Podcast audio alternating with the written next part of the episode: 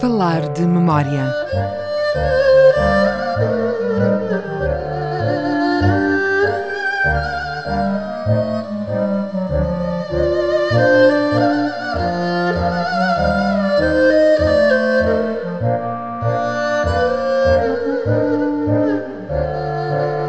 Sejam bem-vindos a falar de memória, sempre com João Guedes. O meu nome é o Pinto. Regressamos hoje aos primeiros tempos da China republicana, em que o país teve um governo nacionalista que tinha por prioridade a independência da nação, vendo com maus olhos a presença de estrangeiros, como era o caso dos portugueses aqui em Macau, João.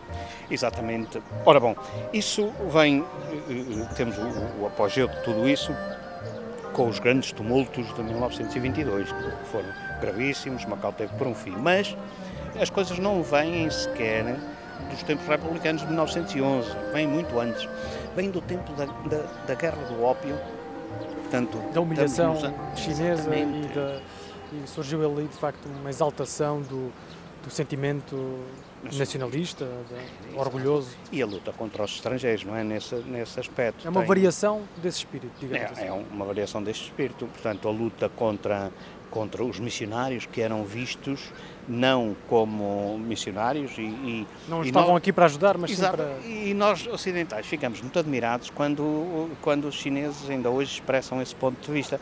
Mas a verdade é essa: eh, missionários que vinham para um país que tinha a sua própria civilização, a sua própria religião, era de desconfiar o que é que eles vinham eh, fazer. O Portanto, Japão também tinha o mesmo sentimento. Exatamente, porque até uma certa época do mundo, os ocidentais, os europeus, os portugueses, os espanhóis e depois os ingleses, todos isso, avançaram primeiro para os continentes então chamados subdesenvolvidos, eh, a América do Sul eh, e depois a África, não é? Onde a penetração foi mais a fácil, penetração digamos foi, assim. foi mais fácil, a religião impôs-se com uma facilidade enormíssima, Mas depois, a quando, civilização quando, quando, ocidental foi quando dobraram o cabo da Boa Esperança, E encontraram um mundo novo, completamente novo. A Índia não tinha nada a ver já com havia o de continente facto africano. uma civilização E nos anos 30 do século XIX, os sentimentos eh, nacionalistas eram expressos por correntes importantes. Tinham ideólogos, tinham,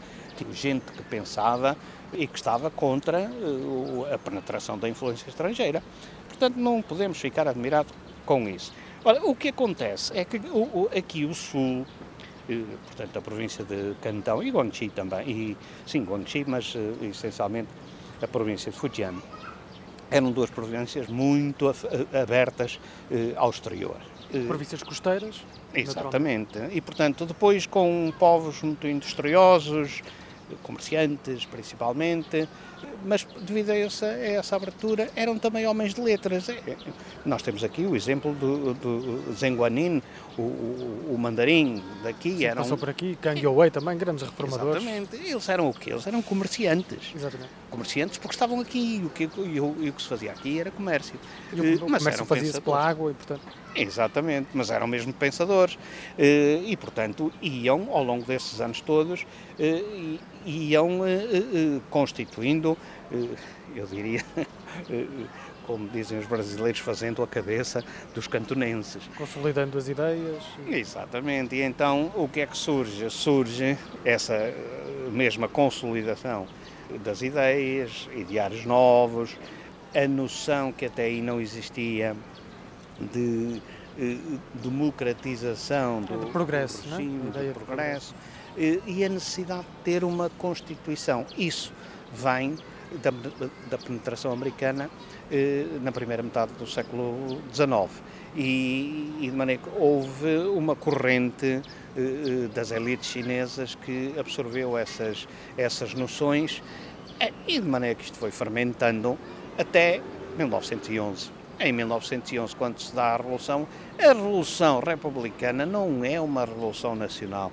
A Revolução Republicana é uma Revolução cantonense, porque a China do Norte, porque o seu estágio de desenvolvimento ainda era baixo, não tinha as necessidades políticas e económicas que aqui Guangdong tinha. Aqui a vida era substancialmente diferente. A circulação fiduciária fazia-se já em moldes muito sofisticados, modernos, modernos. E enquanto que no norte isso não eh, não acontecia. Portanto, a revolução chinesa dá-se aqui no sul e depois, naturalmente, onde é que estava a primeira linha do Ocidente? Na China? Estava precisamente aqui em Macau e em Hong Kong. E, portanto, é naturalíssimo que ao mesmo tempo que havia chineses que vinham, como foi durante o, o, o tráfico dos cules, que passavam por Hong Kong e passavam por Macau e iam para a América do Norte e ficavam fascinados com a cultura ocidental, como foi o caso do Sun Yat-sen, que diz que, que adquiriu a sua consciência política em Macau, havia outros que ficavam eh, com uma sensação de humilhação terrível pela forma, enfim, eh, colonialista, prepotente, violenta que os ocidentais demonstravam na sua vida aqui nestes dois territórios ocidentais. Portanto, as correntes nacionalistas. As condições perfeitas aqui.